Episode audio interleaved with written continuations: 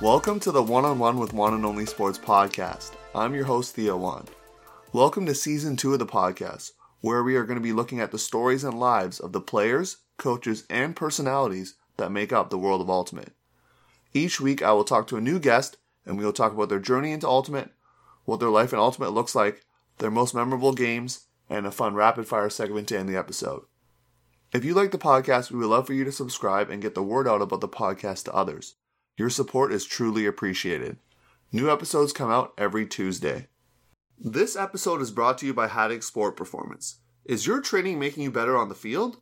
Haddock Sport Performance provides a complete strength and conditioning experience designed for ultimate athletes. With over five years of experience at the elite international level and a global group of athletes, they have come to appreciate that training is a partnership. And with HSP, their goal is to provide each athlete with a truly personal and unique training experience. They work tirelessly with you to get to know you as a person and as an athlete, and together build a plan for you to be your best in competition. If you are invested in your own success and performance, they are here to support you. To know more about their methods and philosophy, head to haddocksportperformance.ca or get a look at their day to day by checking out HSP on Instagram. Now, with all that done, let's go. This week's guest is Calvin Lin. Calvin is the head coach of the Ultimate team at the University of Texas at Austin, TUFF. He has been the head coach since 1996 and has won several awards along the way. He has been named the South Central Region Coach of the Year twice and the Old South Region Coach of the Year once.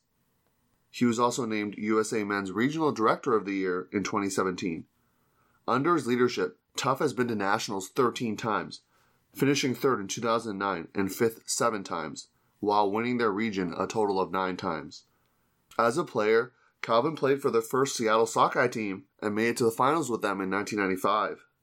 He's also played nationals with the Houston Hounds in 1997 and with Blaze of Glory in 1999 before playing on the first Austin Double Wide team in 2001. He has played in the Masters division since 2006, one year of Grandmasters, and has played Great Grandmasters ever since.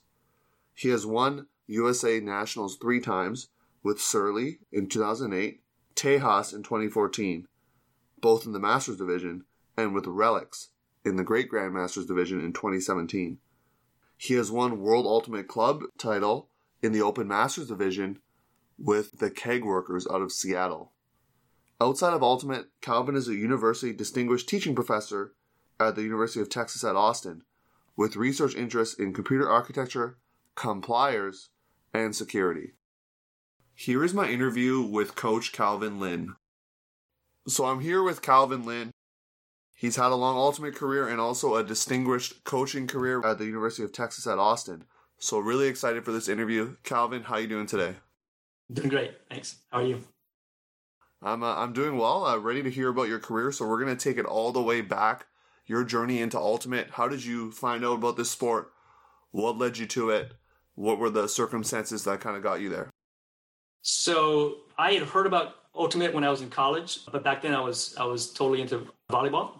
And then when I went to grad school in Seattle at the University of Washington, there was a day, and I remember very well. I was working on my computer on some assignment, and this guy comes in and says, "Hey, Calvin, let's go play Ultimate. You know, we need one more guy." And I was like, "No, no, no, it's a stupid sport." And and he had to really beg me. He came back three times, and I'm like, you know, I don't want to. And he says, "I said, fine, I'll go out there." And back then, I learned how to throw a forehand. And so I went out there, and there was this guy named Jude Stoller who was six foot four and really fast. And we ended up on the same team, and we just hucked it to each other back and forth and back and forth. I'm like, wow, this is a great game, right? So, so that kind of hooked me. I was still really into volleyball back then. So I think, you know, at some point, Jude got me into a local tournament, which was really funny because he he goes up to the top Seattle team and calls the guy up and says, "Hey, you know, I hear you have a tournament. Um, I'm bringing a team, and we're going to beat you." And of course, we got blown away. But but I think I started playing some city league, and then at some point, I tried out for uh, you know what would become Sockeye, and I only made it because that first year there were about five guys who defected from the Seattle team, the top Seattle team, to play with the Oregon donors because Oregon the Oregon donors had made it to nationals, and they thought, okay, you know, we've been you know second fiddle in Seattle for so long. We want to go to nationals, and that opened up a spot for me at the bottom of the roster, and that's kind of how I that's how kind of how I got into it.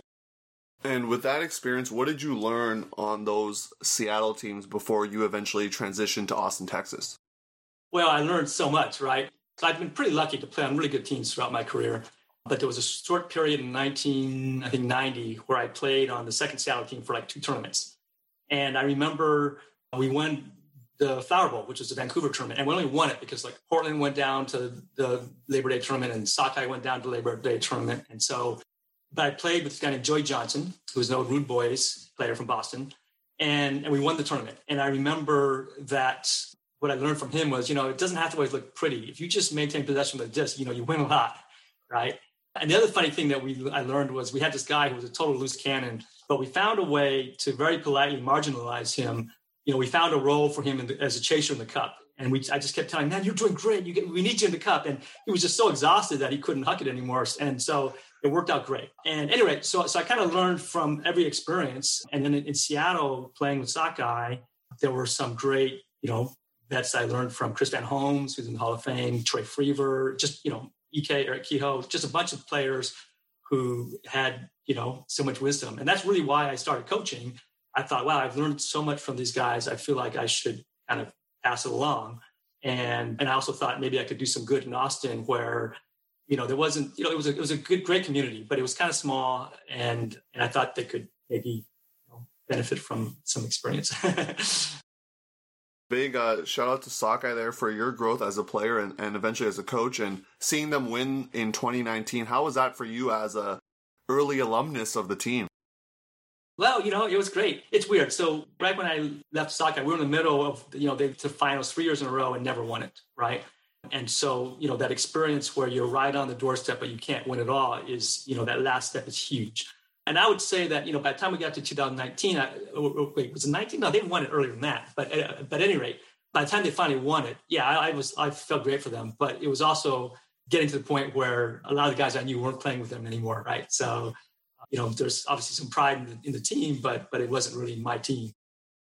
And can you talk a little bit about what led you to Austin? You played with the Houston Hounds as well.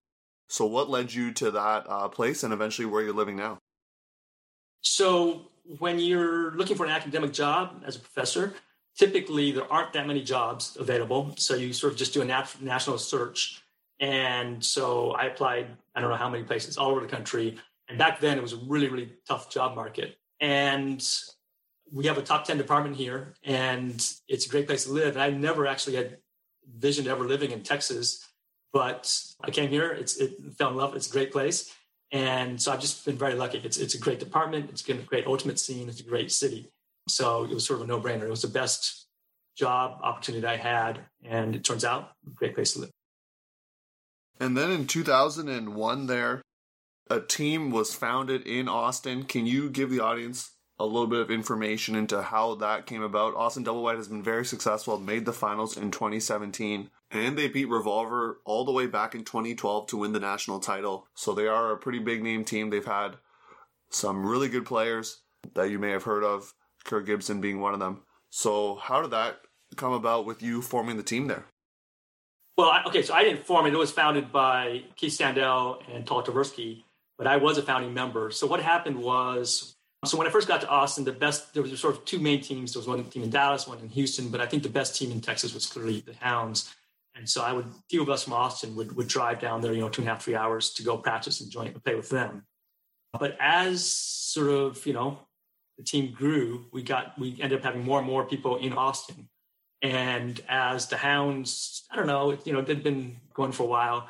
At some point, two of the guys from Austin said, look, let's just form our own team.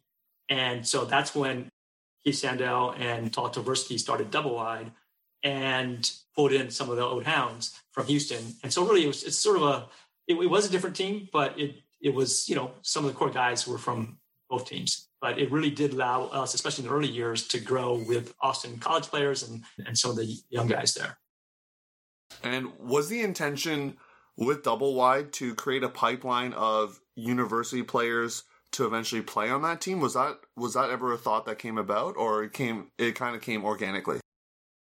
Well, to be honest, you know, you'll have to ask Keith and Tal, but I think they had a couple of things in mind. One, they wanted a local team. We never really had a top uh, I guess it'd been years since we had a top tier sort of Austin team, and they wanted to turn it into a, a national power. I don't know if they really thought about the pipeline, but I will say that over the years, it's been a great relationship. Having our great young players get the experience of playing club at a high level accelerates their improvement.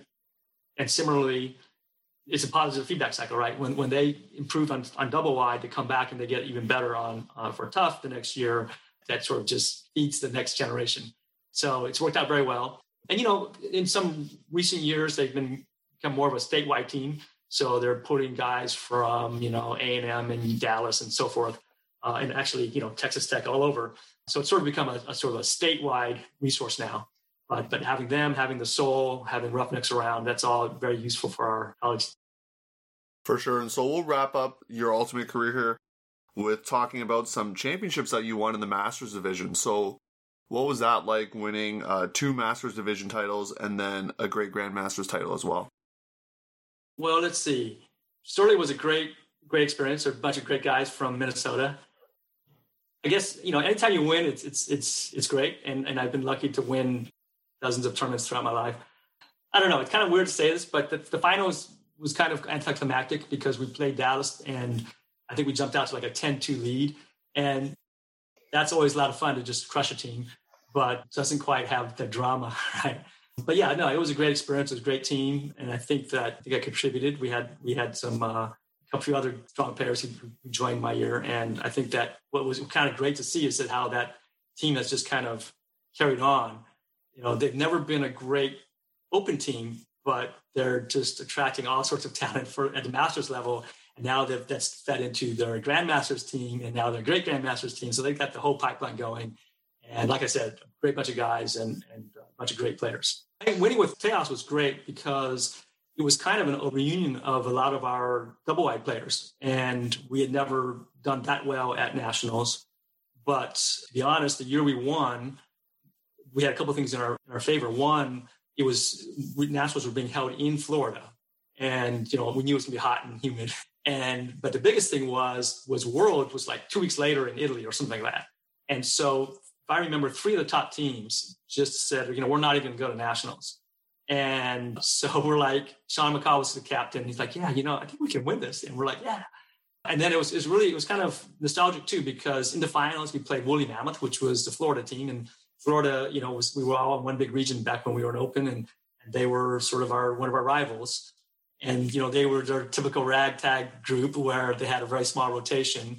But, but what I remember was uh, our depth kind of went out, right? We, uh, we were down, but at the end, we just, yeah, we, our depth kind of wore them out. And in fact, a bunch of our guys were cramping up. And, and that was sort of a personally memorable tournament for me because I, I, I had pulled my hamstring like a week before nationals. And I did everything I could to try to get healthy, but I, get, I show up at nationals and I, I, you know, I can't even warm up. I'm, I'm jogging and it doesn't feel good. But I, you know, I kept still doing my little rehab stuff as we played. I'm, so I kind of resigned myself, like, okay, I'm not going to play. I'm just going to do what I can from the sidelines. But but as the, the, tournament goes on, I keep like running across the jogging across the field to get to the other sideline at times. And at some point, I'm like, hey, you know, maybe I'm okay. You know, so like, okay, I'll, I'll play in some you know worthless game. And but anyways, by the time we got to the end, I was actually running okay. And with people dropping like flies, you know, I was like by far the oldest guy in the team. I actually, you know, got to contribute in the, the finals when we won. And, you know, everybody else was so tired. It was like, oh, yeah, I'm, I'm like fresh as a daisy. So that was personally satisfying as well. And then the Great Grandmasters, uh, this was a team that Dan Powers put together. And it was, again, one of those kind of anticlimactic things. We were so stacked. And it was the first year of Great Grandmasters. And we just pretty much rolled everybody. I mean, I think almost until we got to the finals, nobody got more than like five points off of us. Uh, we had a really great finals against Boulder where, and that was fun. You know, they had a lead, played out of their minds but you know we managed to uh, to pull it out at the end. It's always, like I said, it's always great to win a title.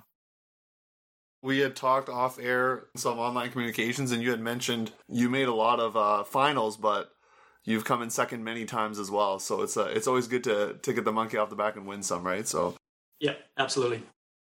And so now we're gonna go back into to memory lane here, but more as a coach. So you started coaching in 1996 What led you into coaching, and can you kind of give a snapshot into your coaching career at Texas and the evolution of Ultimate there and what you've learned as a coach, all that good stuff?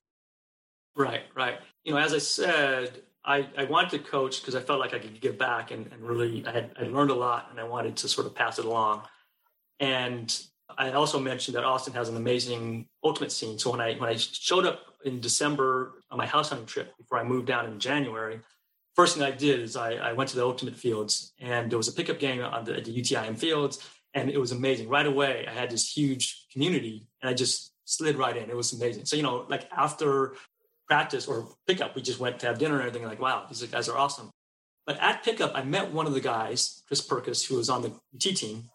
And I don't know how it came about, but he said, like, well, will you coach us? Or or maybe somebody jokingly said, Calvin's going to coach you. I'm like, yeah, sure, you know, I'll do it.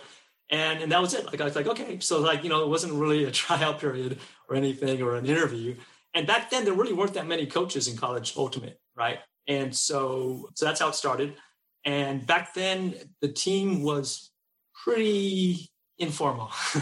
we probably had, it was mainly grad students, a few undergrads, not very serious. I think we were called the cucarachas, the cockroaches, that first year I was there. And I remember showing up first practice. I had this super detailed plan to the minute, you know, what we're going to do, how we're going to warm, everything. And I show up and I don't know, there are like eight guys there or something, maybe 10 guys. And so I'm like, okay, you know, throw that out. Well, no. So, you know, I adapted, right? But, but probably by third, you know, I guess I'm not very smart because by, by third practice, I stopped making these super detailed plans because I'm like, you know, we're not going to have enough guys to, to scrimmage and all that.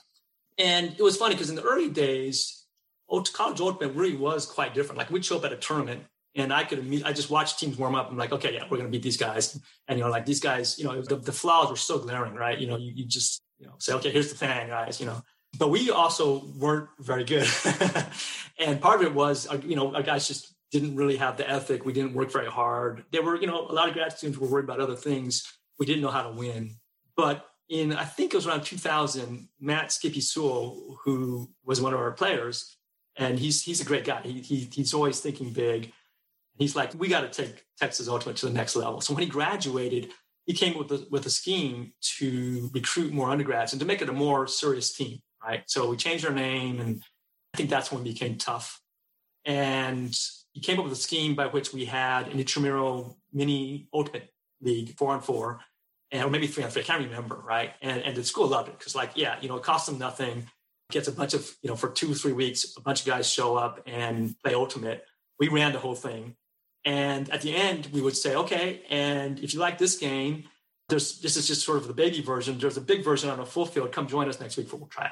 And it was kind of cool because you know guys who knew nothing about ultimate would show up. You know, you could see if they were competitive, you could see if they're athletic, and all that kind of thing. And so a huge number of undergrads start showing up, and that's really where when TUFF started taking off. And I think Skippy was actually the first head coach of that team. I was an assistant coach year, so I was, I was for most of the time. And then I guess when he had that vision. I'm like, sure, go ahead, you know. And that's really kind of how it took off. And eventually, we kind of went away from that scheme of uh, recruiting folks. That was really sort of the genesis of, of, a, of a more serious team. And in fact, I remember also even before then, some of the guys who had some aspirations were asking me, like, you know, what do we have to do to get the next level? I'm like, okay, well, here's what you got to do, right? You got to start getting into the serious tournaments. You can't be playing in, you know, the B division of Mardi Gras. You got to be playing in the top tournaments, right? Because that's how you get better you know, you have to start getting serious. You got to travel more, blah, blah, blah. And so that kind of dovetailed well with Skippy's notion of increasing the, the talent pool. and, and through the years, we've had, especially in the early years, most of our guys did not play, come playing Ultimate. Juniors in Texas has been behind some of the hotbeds in Seattle and Minnesota and Philadelphia and stuff like that. And of course, it's growing now. But certainly in the early years, we we would just get guys who play tennis or band or basketball or whatever, and we teach them how to play. and how has the recruiting shifted now? You mentioned a little bit about recruiting there. Uh, you were recruiting more with intramurals, but what's the recruiting like now? Texas TUFF is obviously a pretty big name in the national scene, being at nationals so many times in your tenure, winning your region as well multiple times. So, what's the recruiting been like? We don't really have a real coordinated effort. We'll hear from either the captains or I will, will hear from people who are either considering coming here, want to visit, so forth. So obviously, then we can show them around and uh, talk to them and all that. Every once in a while, a coach will say, "Hey, you know, I've got these great students, these great players who are thinking about coming to Texas. You want to talk to them? You know, and I'm always happy to talk to you know potential players. But really, we just most of our recruiting is just among our student body. When freshmen come, or when students come to, to orientation in the summer and sign up for courses, we try to have tables out and to try to get them signed up to to just try out. And you know, we'll get hundreds of students who will sign up, but then you know, only anywhere from 50 to maybe 100 will show up for tryouts. Probably not 100. I mean, maybe 80. So we've had at, at times maybe 120 at tryouts, but that includes returning players and stuff. And, I, as I've said, I, I, don't really care how many we get. I, would rather just get five or 10 great athletes, right? Um, but you can never, it's, you know, sometimes hard to, how to get them. Our, our intramural fields are not right on campus. They're, they're miles north of campus. So it's not the type of thing that students just stumble across. They have to kind of show up there. With your coaching time with Texas, can you speak a little bit for the audience about the evolution of college ultimate? So you mentioned before, not a lot of coaches. It was kind of more ragtag. If you've watched some of the you know documentaries that have talked about college ultimate, I know the black tide one as an example. Everyone's in tie dye shirts. It's kind of you don't kind of see that now. And so, what has college ultimate uh, evolved into now in your time as a coach? it's just a much more serious endeavor, right? We get so many more players at college who've played before. We have juniors programs popping up everywhere. The, the talent level is just, and the skill level is so much better than it was before. Got all sorts of great coaches throughout the country. Now I think it's pretty rare for teams not to have coaches, and certainly some teams do. And that, that makes a huge difference. I can think of games where we won, and I'm thinking, you know what? I think if they had a good coach, we, we would have lost that game. I, I think that's sort of the biggest biggest difference. It's just sort of exploded in, in, in quality, and, and I think that's a great thing. And so within your program, you have an A and B team, is that correct? Right. And so, what has that done for development in both uh, your program and then locally as well within the local club scene? So, you know, to us, the B team is a great, a great deal because, well, let me just say this: we one of our explicit goals is for our B team to generate players for our A team. And I think someone was telling me that some like four of the last five years, one of our TUFF captains has been from the B team. And there have been years when a third of our players had been promoted from the B team at one point. There, have been years also recently when we've had very few. But that's one of our goals. And, and we've been lucky to have some great coaches for the B team. And a lot of them have played with TUFF. And so you know, we're, we're kind of all teaching the same system roughly, right? And that, that helps as well. It's great as a program to have a way to develop talent in, in a way that you can't just do with one team. And, you know, what's it done for the large community? I, you know, I, I think just in general, all the college teams, not just ours in the area, have contributed greatly to all the club teams, whether it's co-ed or, you know, city leagues or, or open or the women's team. Our women's team has done great too. So I think it's just you know part of this great community that that again feeds on itself. Having strong club teams helps your college teams. Having strong college teams help. And we're going to talk a little bit now about sort of your philosophy as a coach. So I want to ask, what do you look for when you're recruiting players? Maybe someone listening to this podcast wants to play college ultimate. Maybe not for you, but but somewhere else.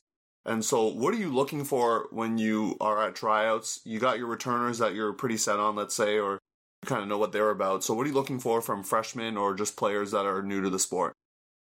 Well, that's a great question. So, obviously, the thing that kind of always attracts people's attention is just athleticism or great skill. Like, wow, that person can really throw. But what's interesting to me is that some of our best players have shown up, and you know, you're like, yeah, I don't think so. And then they just through their level of the game and their their work ethic they make themselves into great players right?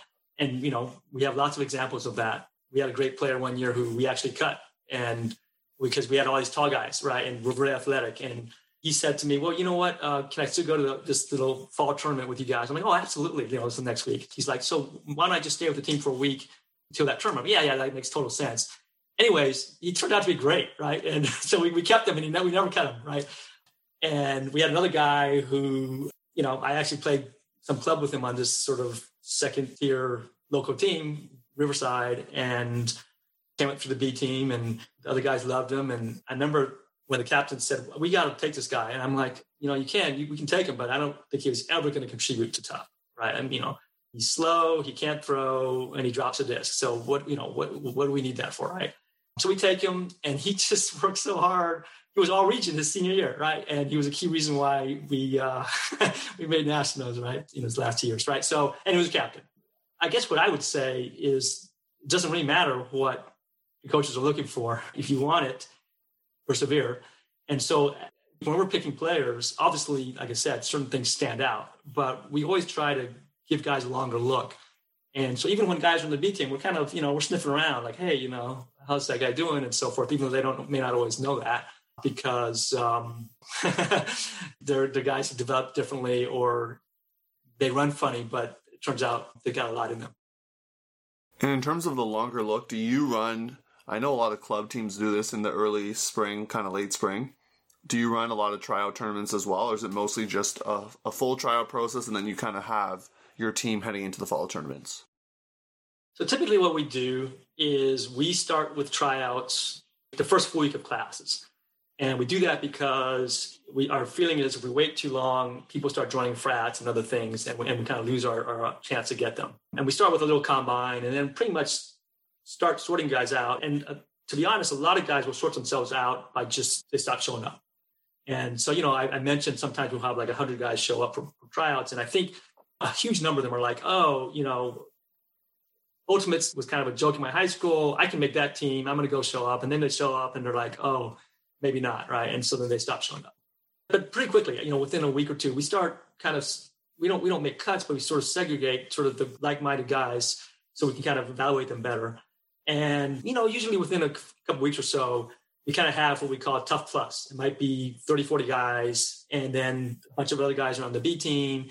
And and you know, and even during that time, we're still sort of fluid. Like we'll move guys up and down. Sometimes we'll move some vets down so that to help out the the lower half so that they have you know more structure or whatnot, or we can get a closer look at some of those guys. But usually after a few weeks, we, we sort of have our our eye on the guys.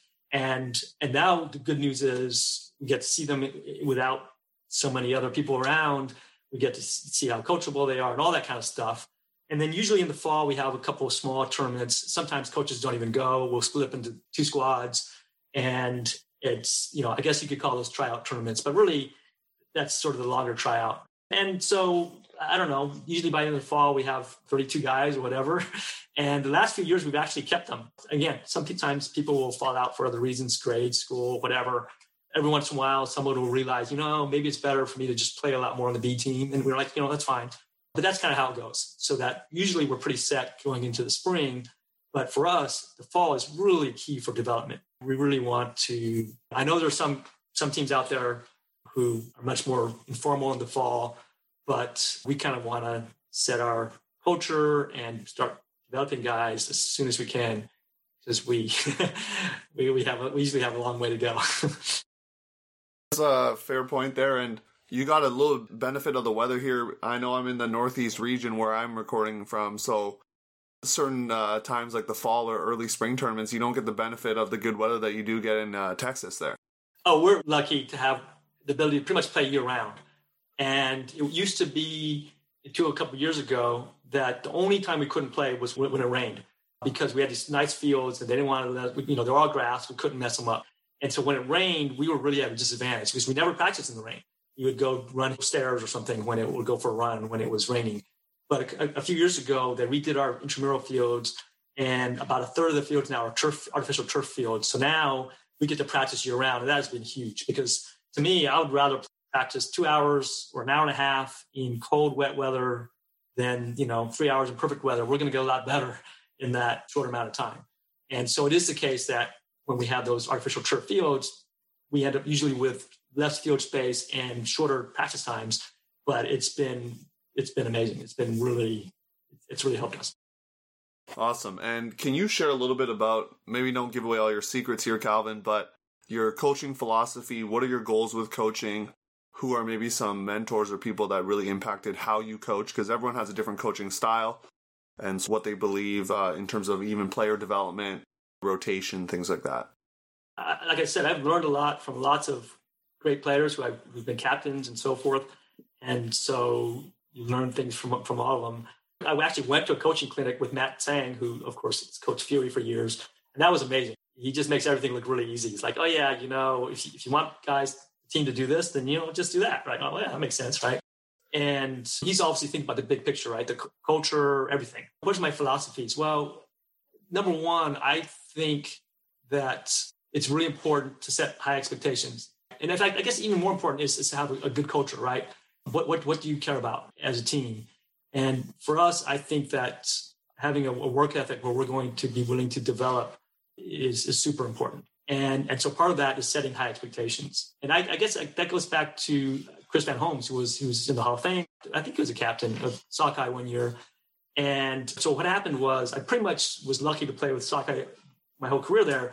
But in that transition from volleyball to ultimate, there was my, my, my second club season in the spring. I was still playing club volleyball and, and Sockeye had their tryouts. And I was not, I hadn't like, I had hardly played any ultimate. I was still in volleyball mode. I went to tryouts and I, you know, I was terrible, right? Even though I'd played a year already. They had a great mechanism where everybody who participated voted for everybody else. And you got more votes, their votes counted more.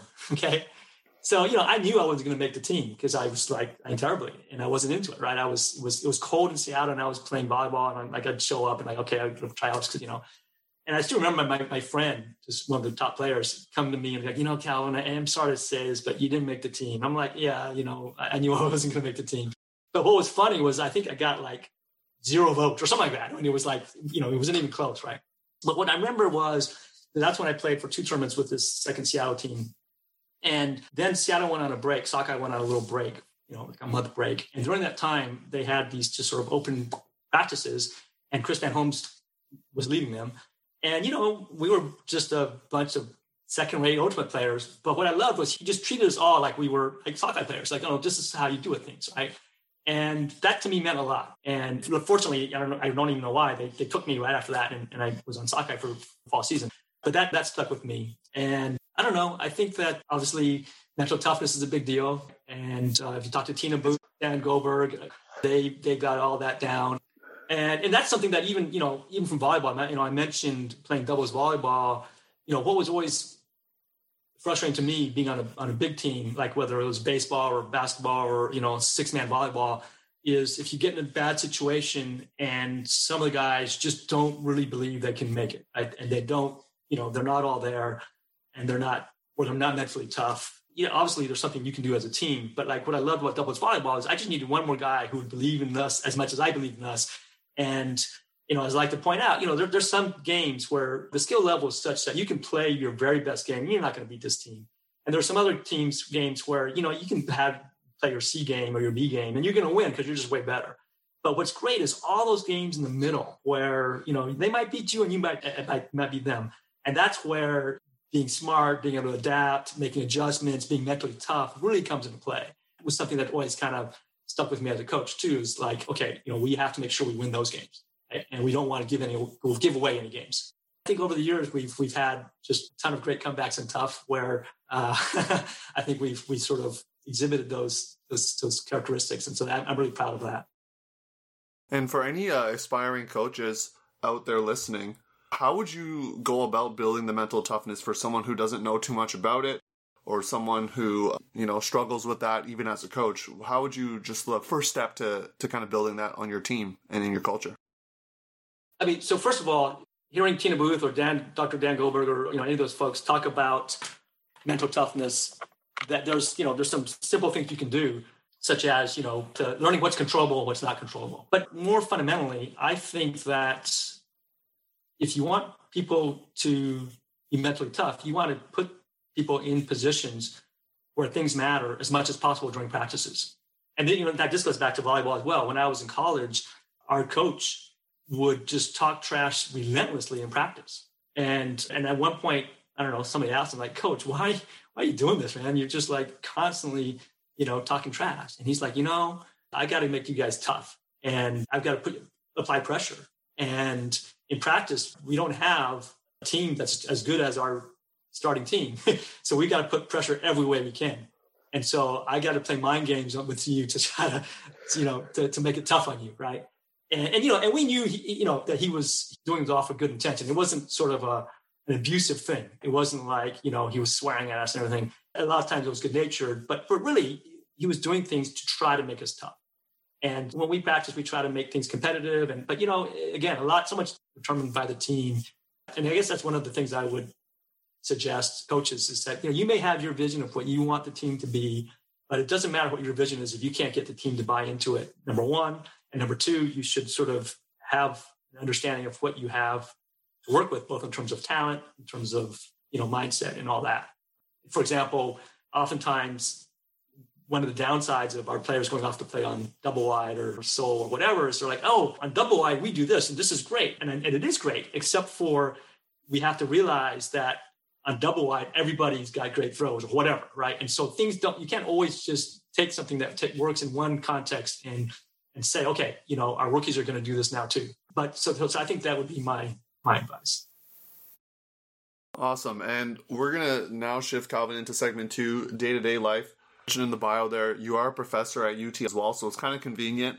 I know a lot of people, if they're coaches, they actually work somewhere else in the city or, or have to travel far away. So you're lucky that you get to be at the campus and kind of know the the school culture a little bit better. With COVID, obviously, no season happening. But uh, what does your day look like before COVID there as a coach, balancing uh, being a professor and coaching? Right. So actually, before I answer that, let me point out that I, I agree. My being on campus has been a huge boon for me as a coach. Right. I, I would see guys in the gym. I'll see them walking around campus. They oftentimes would stop by my office just to you know talk. And in fact, one of my the professors next door used to laugh. He would say, "Yeah, I look at your whiteboard. I can't tell if it's if it's ultimate stuff or if it's research stuff because it all looks the same to me." You know? And I would also point out, I think there have been a ton of coaches out there who are also teachers, and and I've been lucky, right? Cody Mills at uh, Cal Poly San Luis Obispo. I read he has to drive like an hour or an hour and a half to practice. I mean, like that's crazy, right? So that's that's great commitment. Brian Jones for UConn as well. He had to travel pretty far. A, a lot of coaches have shown amazing dedication I just feel like it's much easier to be embedded there and, and, to see the students and all that. Okay, you know, how do I balance life? I've got a, a lovely wife, two kids.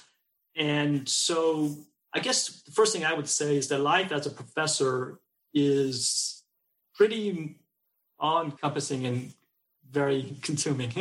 so, for example, now that I have kids, what I typically do is, you know, get up at seven or seven thirty, whatever, get the kids out and take them to school. Go to school all day, typically try to work out at the end of the day. Hopefully, I'm home when I'm not coaching for dinner with the kids, night, hang out with my wife for a while, you know, watch TV, whatever we do.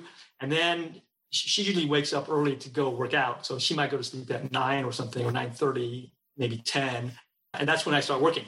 so then I pretty much work. And, you know, if I'm lucky, I'll work till midnight. But a lot of times I'll be up all night or to three or whatever and then you know wake up again so point is is it's kind of a crazy lifestyle where there's just always too much to do and so i'm always just sort of fitting into my schedule whatever i can do whether it's research or teaching or whatever and ultimately it's just part of that right so obviously spend time preparing plans or meeting with players or coaches or captains or whatever and we just squeeze that in and that's just the way it is and so i guess the best way to phrase this is when I had our first son, you, you, you find out that you know these babies don't sleep very well oftentimes, and so your sleep schedule is completely messed up, which was terrible for my wife.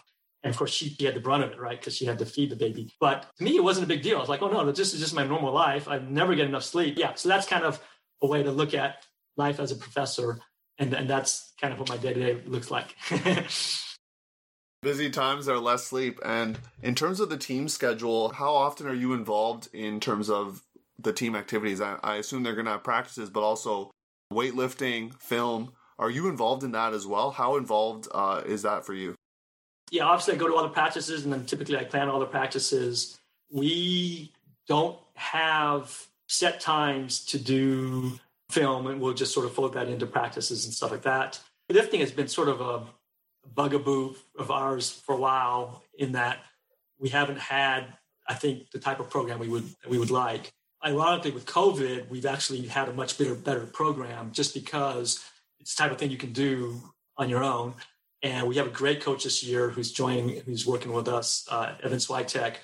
And so, so this year we've done actually a much better job of, of that aspect of the game. And also, we're not allowed by our university to go as a group of 20 and all go to the weight room and work out at the same time. So we're sort of hampered by that. So we, we sort of have to go in smaller groups. And that's also part of the problem. But you know, it's not like anything. It's it's not something we can't overcome. We just have to make it a priority. And hopefully this year we have. And then in terms of how COVID has affected us, yeah, it's it's been difficult, right? I mean, UT is open officially for school, but it's like a ghost town, right? So I, I teach Monday, Wednesday, Fridays there. And when I teach, we're the only class going on in the whole building. and so, so most students are actually taking online courses. And a large number of our ultimate players are actually living, you know, either on campus or around campus, but most of their classes are online. And some of our students are not even in town, so they're not they're not practicing. But we've had you know some pretty good practices. Our, our turnout has been lower. We have some pretty strict rules about like you can't be within six feet and all that. We've looked into COVID quite a bit, and I think we came up with rules that I think are actually much more sensible. We're all wearing masks. They're not they're not they don't mandate that. We're all getting tested every week. UT has free testing for our students and staff and faculty. So all, all of us are being tested every week. And so for a while, we actually were doing some scrimmaging, but we stopped doing that school found out they didn't want us doing that. but like I said, we haven't had a single transmission amongst our team, even though we've had some players who've, who've gotten it. So yeah, so we, we've sort of shortened our, our workouts and practices, and we've been doing more stuff in the weight room uh, as, as a result of COVID. Just a quick editor's note. This next question was recorded before USA Ultimate brought down the news that the 2021 spring college season would move into the fall of 2021 There's a hope that there would be a season in the spring. Uh, it looks kind of bleak right now, but practicing in hopes that there might be something in the spring, and, and potentially, if not then, then just training kind of for next year. Is that sort of the goal there? I think the guys know that there's a good chance there's no season in the spring. And in fact, that's probably the most likely scenario, especially since there are a lot of places where there aren't, there aren't even any students on campus. But we've we've had the attitude that we, we want to be ready, we want to keep getting better. And obviously individually players are making different choices, right? We have especially some players in their last year may not want to work as hard without the payoff of being able to play. We've got a bunch of young players who just want to get better and they've been showing up. My personal hope is that we're, we're doing fun things, good things, and getting better so that guys are seeing the benefit of coming to practice even if they're not getting to play at tournaments. So that's kind of been our, our attitude. I don't know what the spring will be like, but we're going to kind of keep plugging away. that's definitely good to hear, Calvin, and, and sort of the positivity you have uh, focused on what's happening right now, because I know there's a lot of negativity out there uh, related to COVID and just all that that entails. So now we're going to go back into the Calvin Lin archive, segment three, memorable games. Can I say one more thing before we move to the memorable games? Yeah. So I think that, you know, I mentioned that a lot of coaches are actually teachers. And when you ask me who what are some of my influences on coaching, what I neglected to say is that I've learned so much about teaching by just teaching. Being a professor is this weird position where, uh, where, they don't teach you how to teach. They just put you in front of a class and like, okay, well, you know, you're an expert in something, so you ought to be able to teach them, which is not necessarily true. No, as a former teacher, it's definitely not true. and I feel like I've grown tremendously as a teacher over the years. Yeah. I think when I first started, I was a terrible coach. I mean, things that came easy to me, I was like, why can't you do that? It's so obvious. And so I would yell at them, like, just do this, right? And, and people would see me like, why are you yelling at them? You don't yell at other people. And so it took me a long time. I guess I'm not very smart, like I said, to realize, well, you know, it's just it's just teaching, right? You know, I wouldn't yell at my students because they didn't know how to do the answer, right? You, you know, you got to train them, you got to teach them. So that's really informed me a lot. And you know, it's funny. I'm sure if some of my former players saw this, they'd be like, "Oh no, you still yell at us," but I, but I've gotten better, and I'm still trying to get better. Yeah. So you wanted to go back into archives? yeah, back in the archives. If uh, you want to give a quick snapshot of your favorite game as a coach, we'll start with that. I think my favorite game as a coach. Well, let me say this. One of the great things about coaching is I've had so many great memories, and we've had, I think, tons of great moments and to me, one of the best things in sports is to come back. And we've had lots of great comebacks. The one that I think is really stands out was 2008 regionals. It was a really strong team in our section, University of North Texas, UNT. And I think that was the first year they went to nationals in their program history. And they had these two guys, and they had a lot of talent, but they had two guys, Jake Anderson and. Rich, uh, Kevin Richardson. Double wide players. they were big players in double Y. They were like six three and super fast. And we had nobody to match up with those guys. And at sectionals, which was in Windy Austin, they just crushed us. It was like 15 to 7 or something, which was like their perfect, you know, situation. Like just throw big shots and, you know, they'll come down with some of them. You know, we're trying to play possession and we just got crushed, right? So regionals comes, it's in Baton Rouge. It's a long story, so I'll try to make it a little shorter unless you want the long, where we actually had a pretty tough road. Even like it was straight two bids, straight bracket play. Even our, our second game was super tough, right? Our star player was sick, could hardly play. Just uh, lots of things happened. We played a really underseeded Texas State team, and you know we're down two and had to come back and win at the cap. And then the next game is Oklahoma. They, they take half, and we had to fight back. You know, it wasn't that close that game, but we, so we had a pretty taxing regionals. Going to the finals, we're playing UNT, and you know they're riding high, right? They just crushed it. At sectionals, they're uh, fully expecting to just you know walk over us and go to nationals. Before the, our final starts, one of their captains comes up to me, and they've got a camera crew because they're documenting their whole journey to nationals. And it's like, hey, you know, Calvin, can we interview you and some of the players for the game? And I'm like, no, nah, I'd really rather not. I, I we got to focus on you know the game, but you know, I'll be happy to talk to you after the game one of their parents has got like a brand new frisbee. They're recording every score like for, for posterity because you know it's going to be this beautiful trophy for them. we didn't have a very tall team. We had one guy, sort of our best big man was this guy named Soup, who was six two, and on Saturday he had his back and he couldn't play anymore. And so Saturday night I gave him this Chinese liniment, this stuff you put on your back, and it always works, right? So I gave it to him. Next morning, he's like, God, this is great, Calvin. I feel great. So he's like, okay. So I'm like, yeah, okay, we got him back. About five points into the game, blows out his ankle. So we lose him. I'm like, oh, great. We don't even have him. So, anyways, such a story. We, we pulled a start and we, you know, we're ready to go. We're playing with great intensity and we really make them work. But I'm a little worried. I'm like, wow, you know, we really, we did what we wanted to do and we really didn't stop them. I mean, you know, they didn't score on three passes, but they scored and it wasn't like we were close to, I mean, we made them work, but it wasn't like we were going to stop them. And that was kind of the thing. Like we just couldn't stop them. And so, you know, they take half and we're down a couple breaks. And at some point it gets to 8 12, game to 15. And at this point, we have broken them the entire game. You know, we've tried zone, we've tried man, we've tried all sorts of stuff. And I'm thinking, you know, we we got to break them four times now to win. They only need three points, and we haven't broken them once. And we need to make sure that if we lose this game, we don't lose the, the, the backdoor finals. Because I'm looking next door and, you know, we, you know, we got to play one of those teams. So I'm thinking, you know, should I back off a little bit? And I'm like, well, okay, we'll open up the roster just a little bit. So we have an O point, put Soup's brother in. We call him Big Soup. He, he wasn't very fast. He was six four. And I thought, you know, we'll get him some playing time, you know, rest the guys a little bit. We're not really going to pull the plug, but we'll just see what happens. And as I like to put it, the, the team wouldn't let me quit, right? So in that point, Big Soup comes up with this huge grab, and it wasn't like he was this sky monster, but he just made this great grab, and he throws this break mark throw. And he was, you know, he came to us completely raw. So end of the year, he's throwing a break mark back in for a score. I'm like, yeah, you know. And so now it's 9-12. Finally, we get a break, 10-12. But we're still down three breaks. but the good news is when they're up big and you start coming back, all that feel good mojo kind of starts to go the other way.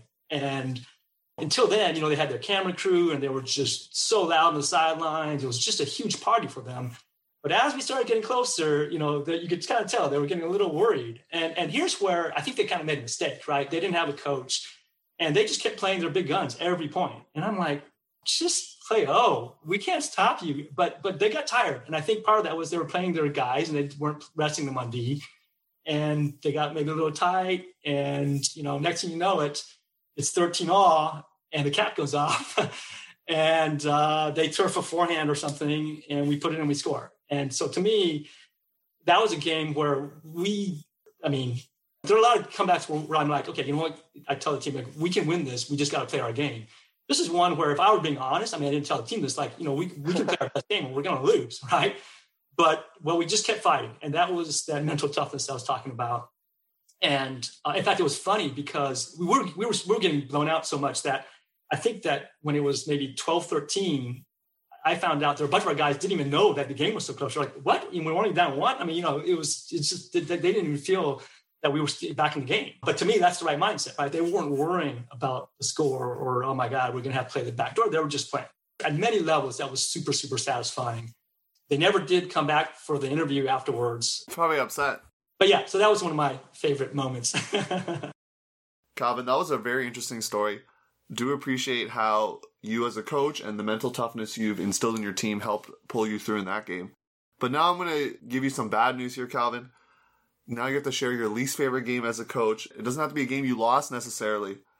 Could be a game that you won, but you didn't win the right way, or, or things didn't go your way, whatever that looks like. So, what's the least favorite game you've coached? And uh, if you can't think of one, maybe a tournament. Well, I have two. One that sticks out was 2010. We lost regionals, and this was a, a, season where we were battling injuries and things really kind of came together at, at regionals. Except for regionals, we lost the first game and had to go through the back door.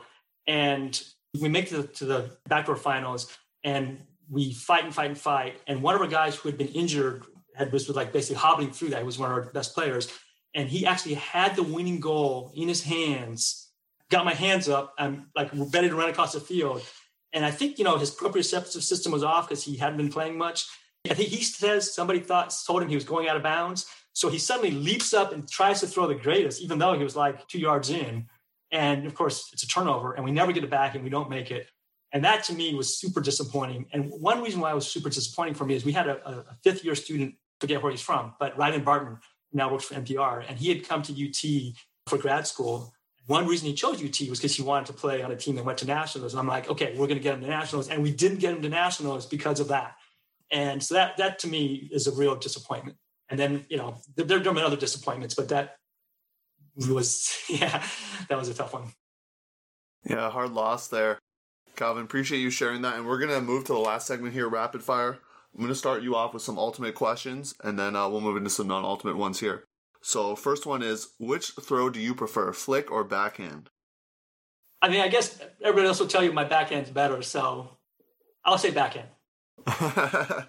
hammer or scuba? Definitely hammer. Or blade. Blade. Blade. Okay, blade. We'll go with blade. Would you rather drop a pull or drop a catch in the end zone?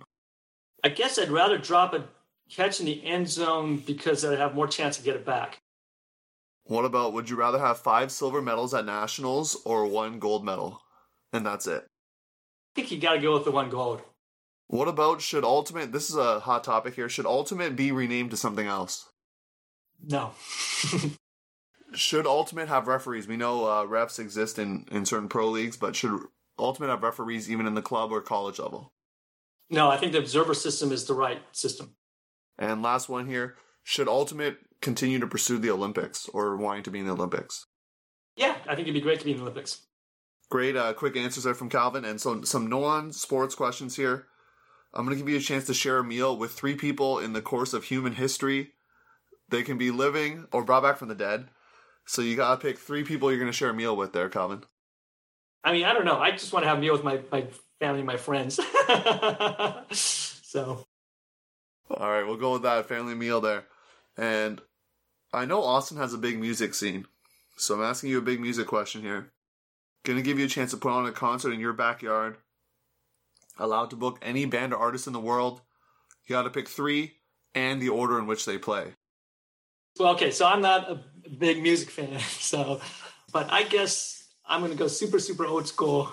And so I, I would go with Billy Joel and Don Henley and the Eagles, and then finish it with Bruce Springsteen. Nice. Uh, that sounds like a good concert, to be honest. So I think you have nothing to be ashamed of there with that pick. Last question here. Can't choose Ultimate as the answer for this one. Gonna give you all the talent in the world, but you have to pick another sport to play.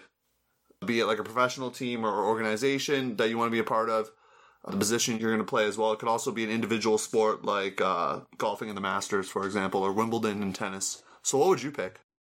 Wow, I don't know. I've always loved basketball. So if I guess I get all the talent in the world, I would, you know, go play with the, San Antonio Spurs with Gregg Popovich. Not because I love the Spurs, but I think he's a great coach.